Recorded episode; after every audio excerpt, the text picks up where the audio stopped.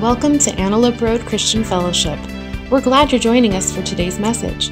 For service times or to join a disciple group, please visit myarcf.com. If you've been with us, you know that last week we started a series called Come Let Us Adore Him. We are mirroring this Advent devotional by Paul David Tripp. There's actually still one copy at the back if you want to pick it up. So, as a church family, we're doing a little bit of scripture reading, a little bit of study each day. Um, Peanuts, Cracker Jacks, last copy of the book. Pastor Dennis has it. So, and so the purpose of being in Scripture a little bit each day is that Christians believe, and this is one of the many things that makes us kooky, we believe the Bible was written by God, and it says about itself that it is basically Christ in his essence. The Word became flesh and made his dwelling among us, is how the Gospel of John introduces Jesus. And so that means everything that God has said is manifested in Jesus. When God speaks to us, we are encountering Jesus. And so to get a daily dose of God is the whole point.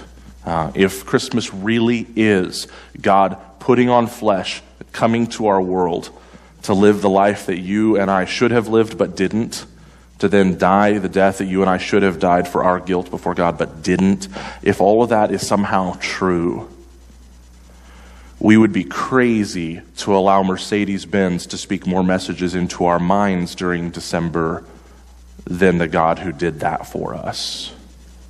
How many of you guys know Mercedes Benz has a message for you this Christmas? It involves a ginormous bow from Hobby Lobby, about four feet across Every year I'm so confused. I don't know how a gift comes with a payment.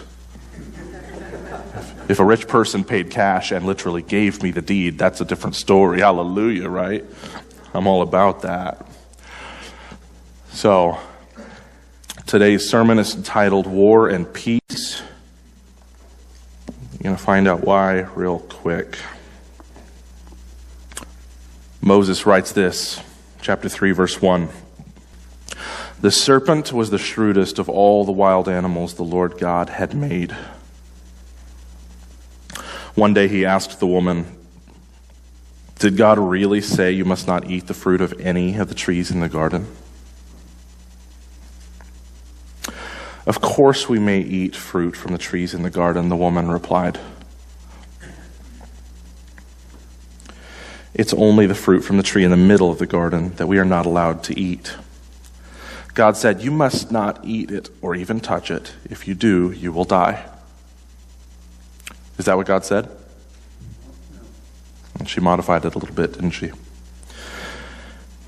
You won't die, the serpent replied to the woman. God knows that your eyes will be opened as soon as you eat it, and you will be like God, knowing both good and evil. The woman was convinced. She saw that the tree was beautiful and its fruit looked delicious, and she wanted the wisdom it would give her. So she took some of the fruit and ate it. Then she gave some to her husband as a Christmas gift, who was with her, and he ate it too.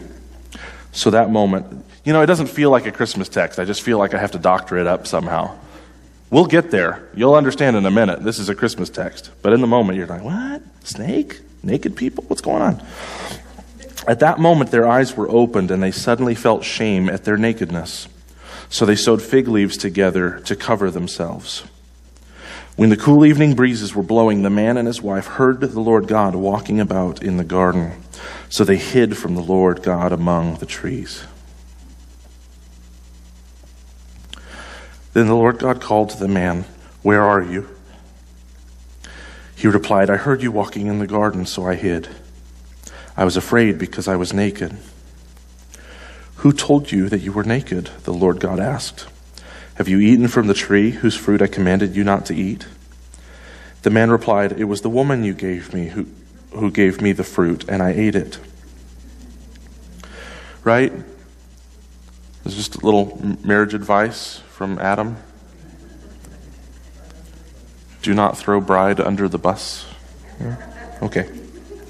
The serpent, uh, then the Lord God asked the woman, What have you done? The serpent deceived me, she replied. That's why I ate it. Then the Lord God said to the serpent, Because you have done this, you are cursed more than all animals, domestic and wild. You will crawl on your belly, groveling in the dust as long as you live. You guys ready for it? And I will cause hostility between you and the woman, and between your offspring and her offspring.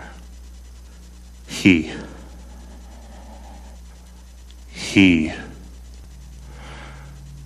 God was speaking in plural, offspring, and then he spoke in plural again, offspring, your offspring, her offspring.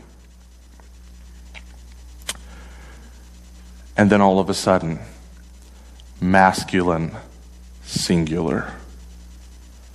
He will strike your head, and you will strike his heel. If you're in a cage fight, do you want a heel wound or a head wound? Which one sounds worse?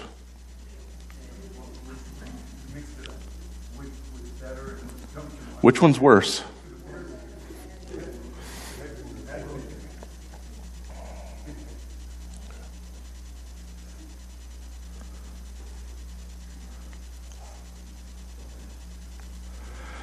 God said to his enemy before he has said anything to the man and the woman of the consequences of shattering the cosmos, before he has said anything to you and me about our misbehavior. He says to his enemy, A man is going to be born from this woman, from her offspring. There will be continual strife and hatred between your offspring and her offspring, and he'll crush you for what you have done today.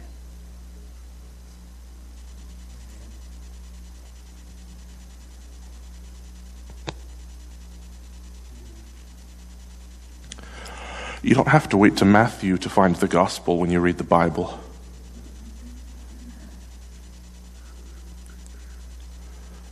Only a very, very loving father would be enraged at the serpent right now for what he's done. Because that serpent is not his child. The man and the woman are. God doesn't have to, you know, fight with moral relativism right now. Well, he's, he's a snake, and snakes are valuable too, and no. No.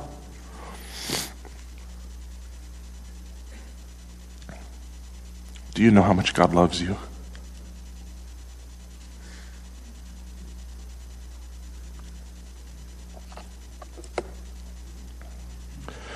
Note takers, when humanity declared war against God, we died spiritually, but God promised a future peace. Verse 16. Then he, meaning God, said to the woman, I will sharpen the pain of your pregnancy, and in pain will you give birth. And you will desire to control your husband, hyperfeminism, but he will rule over you, chauvinism. The two terrible extremes. This is what you have chosen. Total horizontal discord because of vertical rebellion against your Creator. It's going to be so hard for men and women to treat each other as equals from here on out. That's what he's saying.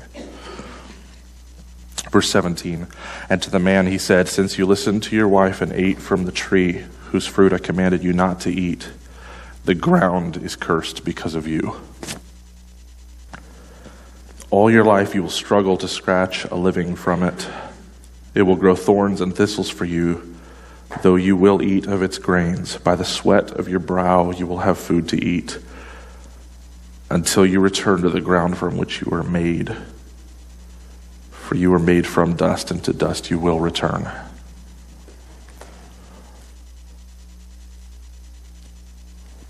Does a curse on the ground affect women as well, or just men? Provision is cursed. How do we pay the bills? How do we put food on the table? It's all cursed because of Adam. And then God says, and you're going to die. Death is now a thing. It wasn't a thing before this. Do women die, or do, just men die?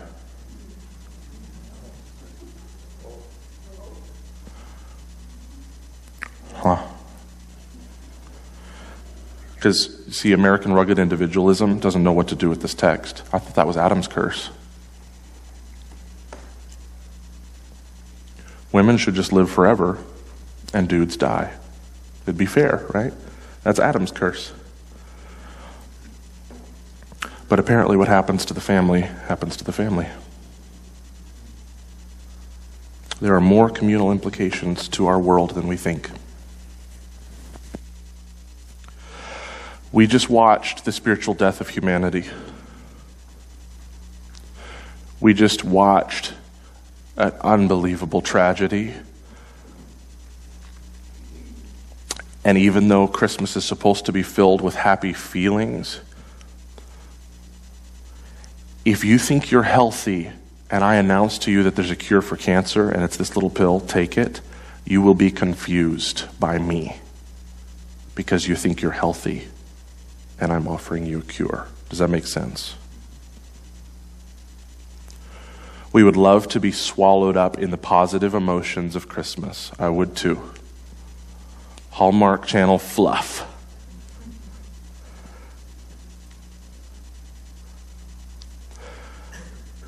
But Christmas comes after two thirds of the story of God. There's a lot that happens. Most of it's brutal, it's dark. God's children and image bearers doing horrible things to God's children and image bearers. Two thirds of it. Just to prove that we couldn't save ourselves from what we'd unleashed. I was on YouTube yesterday considering putting in a movie clip into this part of the sermon. And then I realized somebody would get grumpy if I showed a clip from a rated R movie that wasn't about the death of Jesus, and so I decided to skip. If you haven't seen Braveheart, you need to see Braveheart. It's like a master's degree in leadership in three hours. If you've seen it, um, you may recall for everybody else, let me bring you along. It's not historically accurate, but that's okay. William Wallace is starting to lead a rebellion of Scotland against England because they've been treated so poorly for so long. And the rightful heir to the throne, Robert the Bruce, he just pleads with him to join. Like, we will follow you, I would follow you. Just lead us. And in what might be the most gripping, or at least second most gripping, emotional scene of the entire movie. William Wallace is on a horse chasing down the King of England after a battle to kill him and end this whole thing. And the, one of the king's deputies or whatever says to this knight next to him, Protect your king. And you can't see who it is because he's in full armor. And the knight goes after, turns around and goes after William Wallace, and they fight. And in the struggle, the knight's helmet comes off, and William Wallace realizes that Robert the Bruce is the one who is defending the King of England instead of leading a war against him. And he is paralyzed. He had a knife at his throat. He drops the knife. He just sits down, prone on the ground, even though theoretically this guy was going to kill him. You should see the look in his face if you hadn't seen it. It's like, not you. Not you. Anybody but you. It can't be. And exhausted from battle with blood all over his face, William Wallace just kind of collapses and lays down in the grass. Like, what's the point? The one we're supposed to be following to lead us against the enemy has decided to cut a deal. And if you're new to church, that's what I need you to feel and to understand about humanity deciding that God is not trustworthy and we're going to take things into our own hands it might, that scene might give us the smallest glimpse into how God felt that day. Because it was not just some angelic being betraying him like Satan, It wasn't a deer deciding that it wanted to be a pig or a rock deciding it wanted to be a tree. Humanity, we were the only and are the only ones made in the image of God, as already declared in the first two chapters. This special, chosen treasure of God. If there was anybody that should have seen and felt and desired a continued, unbroken relationship with God, it was humanity. Because God walked in the garden with us. There was no sin, there was no mistrust or distrust, there were no lies, there was no death, there was no envy, and there was no coveting things that I don't have, there was no murder. Everything was perfect. That is the betrayal that happens in the story of God. And it is an unbelievable betrayal. In Braveheart, it demanded the emotion of an actor doing a very good job showing on his face the betrayal, an entire orchestra playing music to help you go along emotionally and realize the gravity, a lot of setup. And we, as a culture here in 2019, surrounded by the trappings and images of Christmas, trees and lights in the mall, uh, as Melissa said, even gospel music pumped, echoing around in the mall that we may or may not actually ever hear.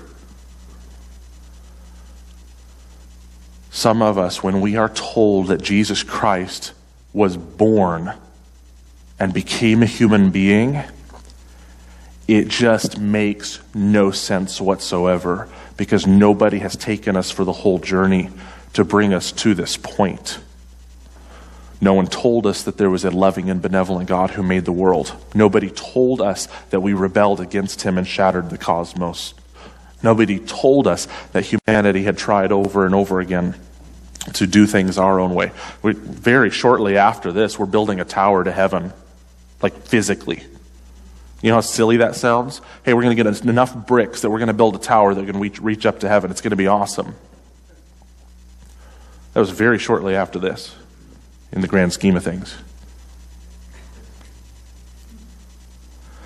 And so we have to do uh, just a little bit of Genesis 3 if we're going to understand Christmas. Christmas is a baby, a God man who's going to live a perfect life so that he can go to a cross and swap his perfect life for my filthy one. So he goes to the cross condemned for what I deserved, and I walk into heaven one day receiving all that Jesus deserved. And if that is what he accomplished on the cross, it had to have been accomplished only by someone who was morally perfect, who lived that life that I should have lived. So he had to be born. The reason for Christmas is Good Friday and Easter, period. That's it. And so I want to connect the dots today. Our culture right now is trying to do all of the color schemes and the color palette and the right songs of Christmas without a cross, without an empty tomb on Easter morning, and without a demonic being and two, the only two perfect human beings that caused the brokenness in the first place.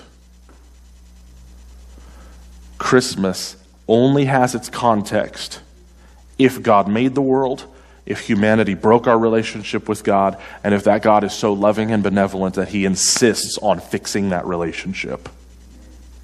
That is the only context that makes any sense out of Christmas. Otherwise, it's a, it's a fat, jolly old elf.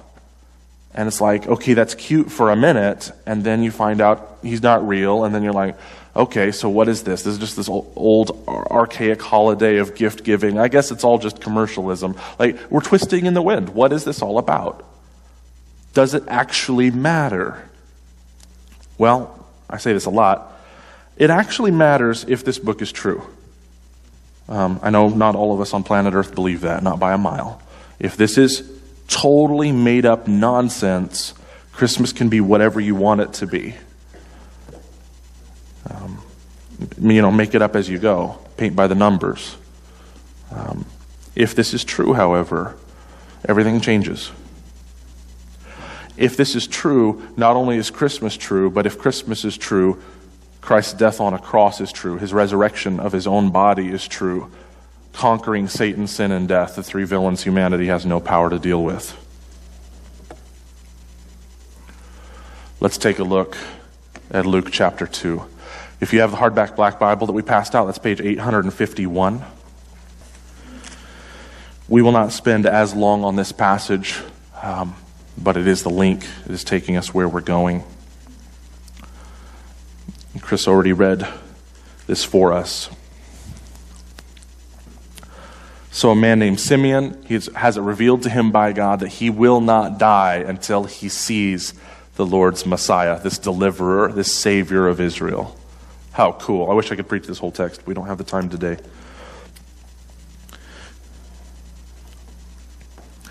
But listen one more time to what Simeon says to Mary about her eight day old baby. This child is destined to cause many in Israel to fall.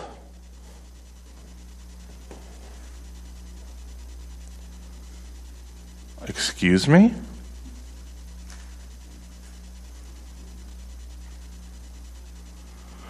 Where on earth did we get this always smiling, fluffy Jesus? Where did we get this? Jesus is just a, a really cool, hip philosophy professor down at Stanford. Like, yeah, he has some cool things that he said. Like, where did we get this? Even some of us who grew up in church, Christmas was only ever positive, encouraging. Okay, love. But we read the actual Bible, and what is said about an eight day old baby will cause many in Israel to fall, but he will be a joy to many others. Sounds like divisiveness to me. In our culture, we love to say that divisiveness is like this end all. You're always bad if you divide. But you divide why? Because you have an opinion. he just said, Your son's going to be divisive.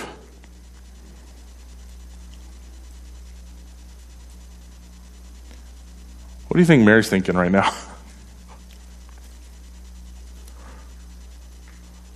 huh. Not way to win friends and influence people. Sounds like he's going to make enemies. He has been sent as a sign from God, but many will oppose him. As a result, the deepest thoughts of many hearts will be revealed, and a sword will pierce your very soul.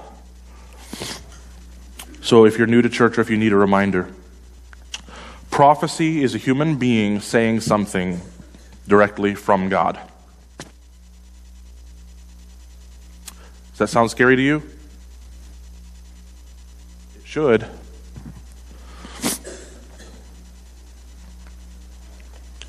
Anybody abused that one before? God told me, follow me. That's, that's been done a, a few million different times.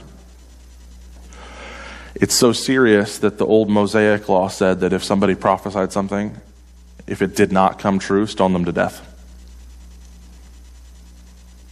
That's how serious God is about people who would dare to say, I am speaking for God. That's how big of a deal it is.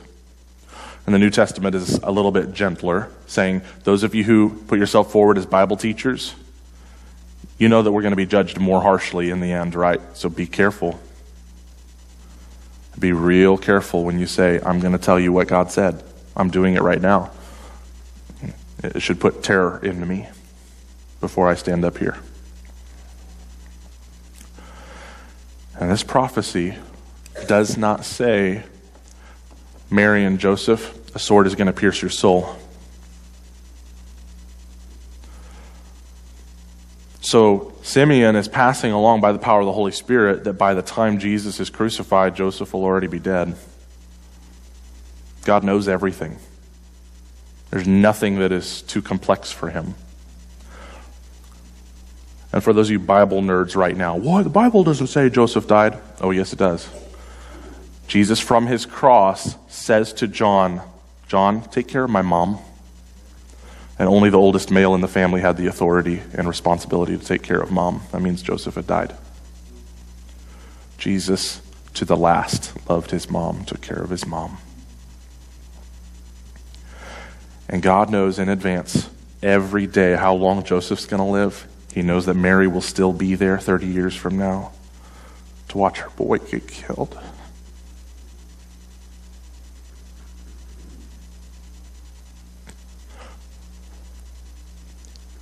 There are a lot of texts that talk about what Christ went through. This one talks about what Mary's going to go through.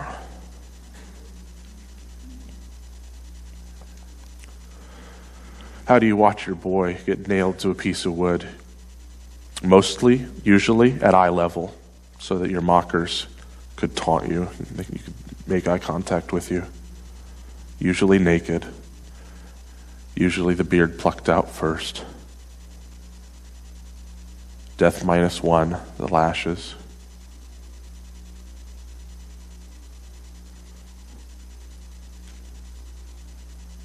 How do you watch that happen to your boy? And you can't leave. If you leave, now he's alone during the whole thing. So there's biblical evidence. Mary was there, Mary Magdalene was there, John the Apostle stayed close by. There were just a small group of people that stayed with him and had to watch and had to listen because at least he won't be alone if we stay here with him.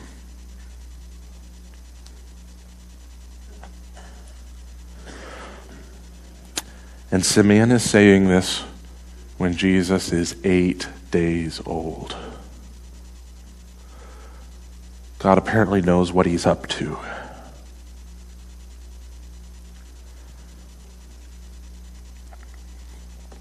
God became human to take the punishment for our treason.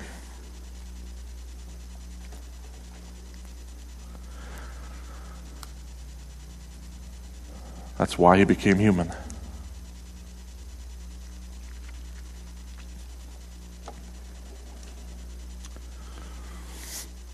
Look at what Paul says in the book of Romans. This is about 25 years after Jesus' death and resurrection. He was handed over to die because of politics. No? Hmm. He was handed over to die because he made the wrong enemies at the wrong time. See, if those things are true, then an atheistic approach to the storytelling of Jesus' life can be perfectly viable. That is the right now Discovery Channel narrative about the death of Jesus. His political opponents didn't like him, they got him crucified. Isn't that so sad?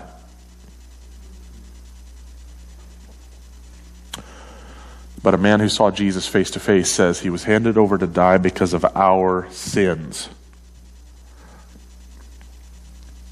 That's a lot less fun, isn't it?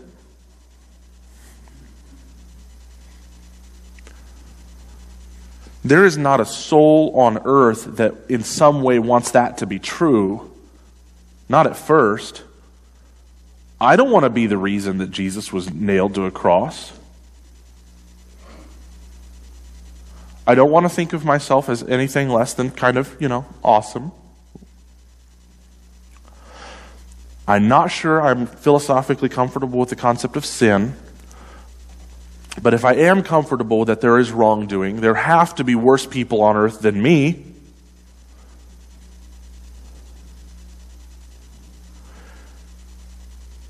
And yet that our seems really broad. Good thing the sentence keeps going.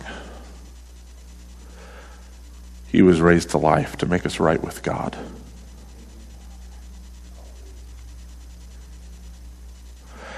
Therefore, since we have been made right in God's sight by faith, so, right? More than a ceasefire. He adopted his enemies back as his friends. We've been made right in God's sight by faith. We have peace with God because of what Jesus Christ our Lord has done for us.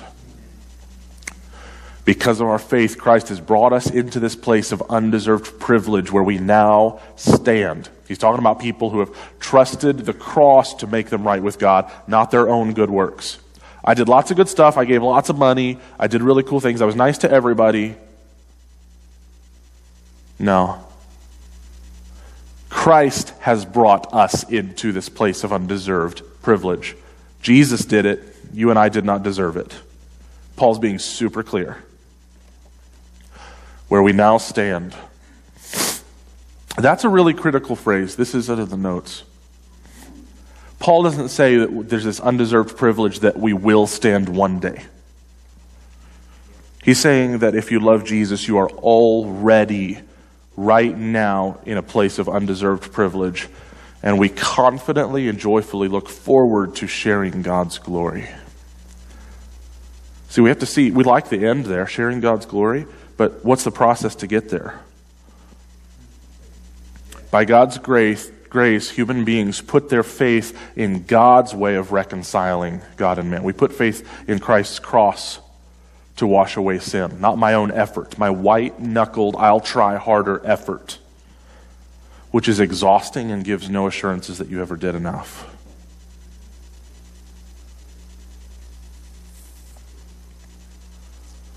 When we depend on Jesus' death to make us alive spiritually, that's when our peace of, with God is restored. Period.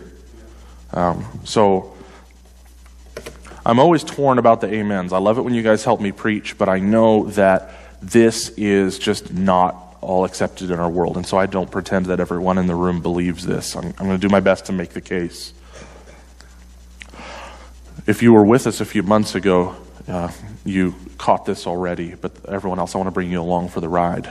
There's this fascinating conversation in John chapter 3 between a really religious guy named Nicodemus and Jesus.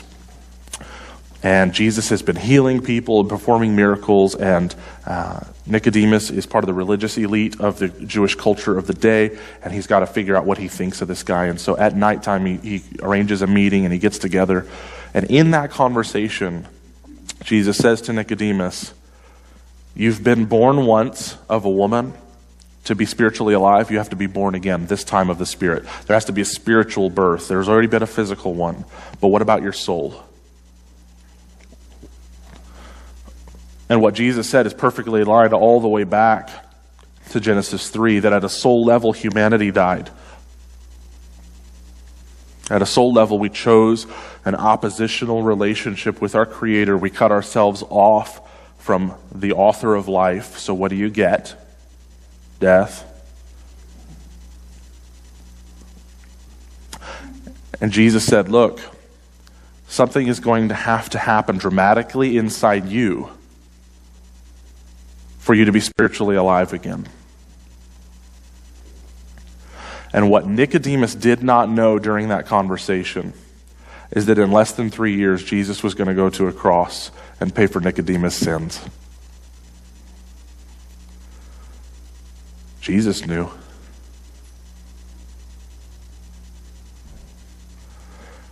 Every single human being is working right now to justify their own existence on this little blue marble. Some of you know the story of Eric Liddell. Um, he was made famous because he was chosen in the Berlin Olympics. Everybody thought he was going to win the 100 meter dash. That was his thing, that was his event. And as a devout Christian, he decided, I'm not going to compete because the race was scheduled on a Sunday. And that was his conviction that he wasn't going to do that on Sundays. Everyone hears that part of the story, but what the part that they don't hear is about his good friend who traveled with him and was also competing. And uh, because they were runners and they were friends, there was trust there. They talked about things of faith, even though his friend uh, didn't really know what he thought of God or any of that. And in some conversation at some point, Eric asked him, asked his friend, you know, what does running mean to you? And his friend replied, it's everything. I've only got 10 seconds to justify my existence.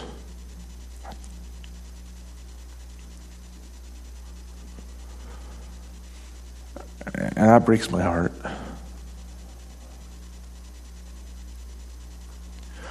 When I see women out there taking lewd pictures of themselves and trying to get 30 million followers, treating themselves cheaply, I, I see someone who's trying to justify their own existence. Am I valuable? Am I beautiful? Am I worthy? Does anyone care? When people pursue power in the name of politics and being a public servant, I've got to do enough good and I've got to have power if I can do those good things, so vote for me. I see someone trying to justify their own existence. Why am I here? If I am primordial sludge, I don't like that. That makes me worthless. Can I somehow achieve something in this world that matters.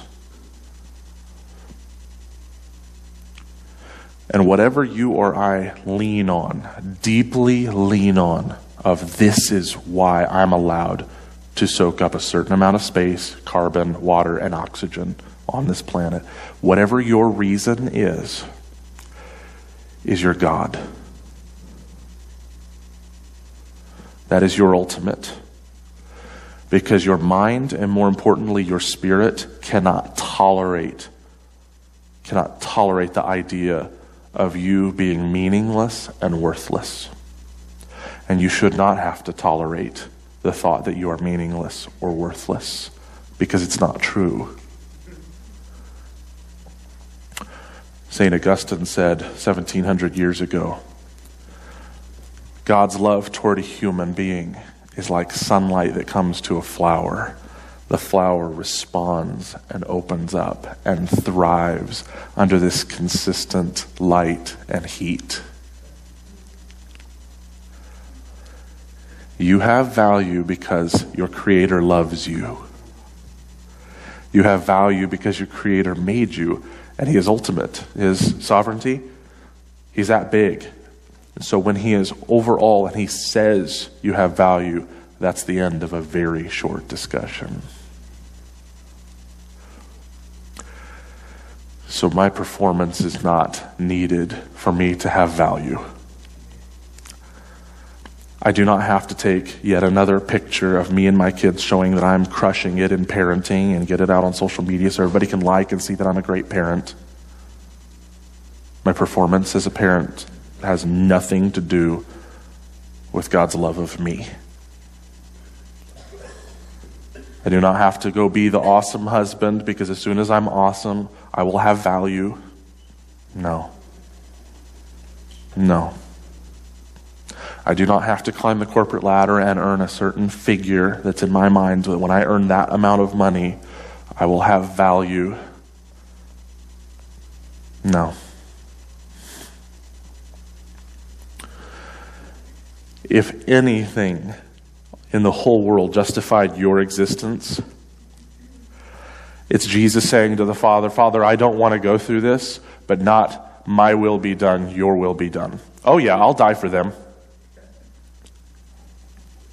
You want to know how much you're worth?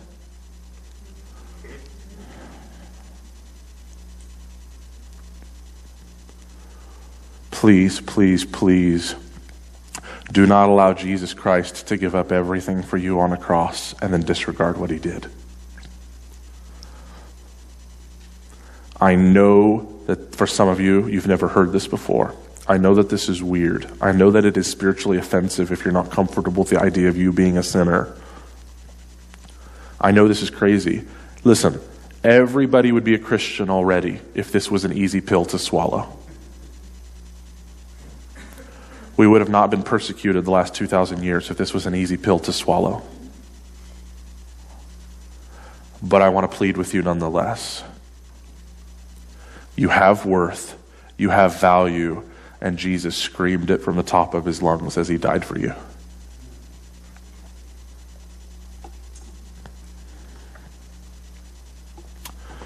Is God still your enemy? I've taken you through the journey. We were at peace with God in the garden. We joined Satan in a rebellion against God. We chose war. All of humanity has been in a state of war except if God reach out. And He has. And part of the reason that some of us, deep in our bones, do not want peace with God and will not accept the terms of His peace treaty is that God creates peace through surrender.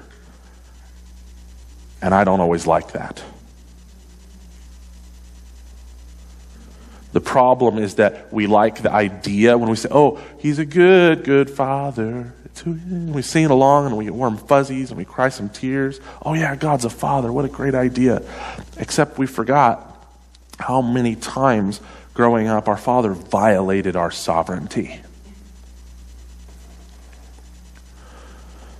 Those of you guys who've been here, I've told you a story or two these last few months Gabriel, my 15 month old son, with all his needs met, he will scream like some horrible thing just happened. Because I want to, are you ready? Change his diaper. Where did that distrust come from? Huh? It's going to be so much better for you after we get this diaper nice and clean. It's going to be good. And I do not meet my son halfway.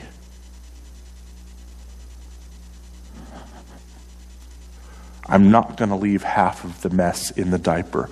This is a 50 50 partnership, Gabes. You get half of what you want, I'll get half of what I want. I'll clean half of your derriere and put the diaper back on. And yet we will arrogantly thumb our nose at the Creator and say that He has to treat us as equals. When He has said, I am not your equal, I'm your Father. And you grabbed a sword a long time ago and you got it pointed at me, and I want you to surrender. Lay down your sword. God creates peace through surrender. That's how sovereigns work. He's the king, not a president. He's a king, not a senator. He is a king, not an ambassador. He is a king. He is a king. And he is a king. You don't get to vote for him. You don't get to vote against him.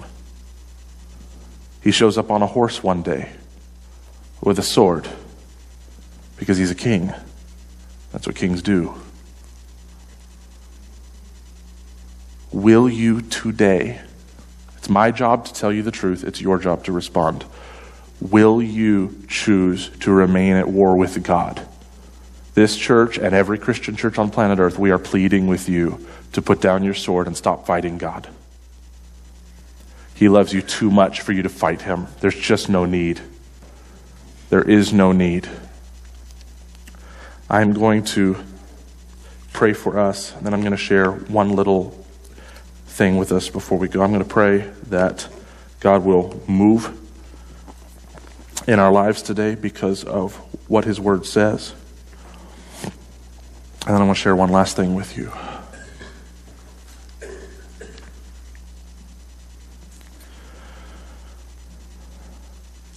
Lord Jesus, would you loudly, clearly, and effectively communicate your love to us today through your cross and through your empty tomb.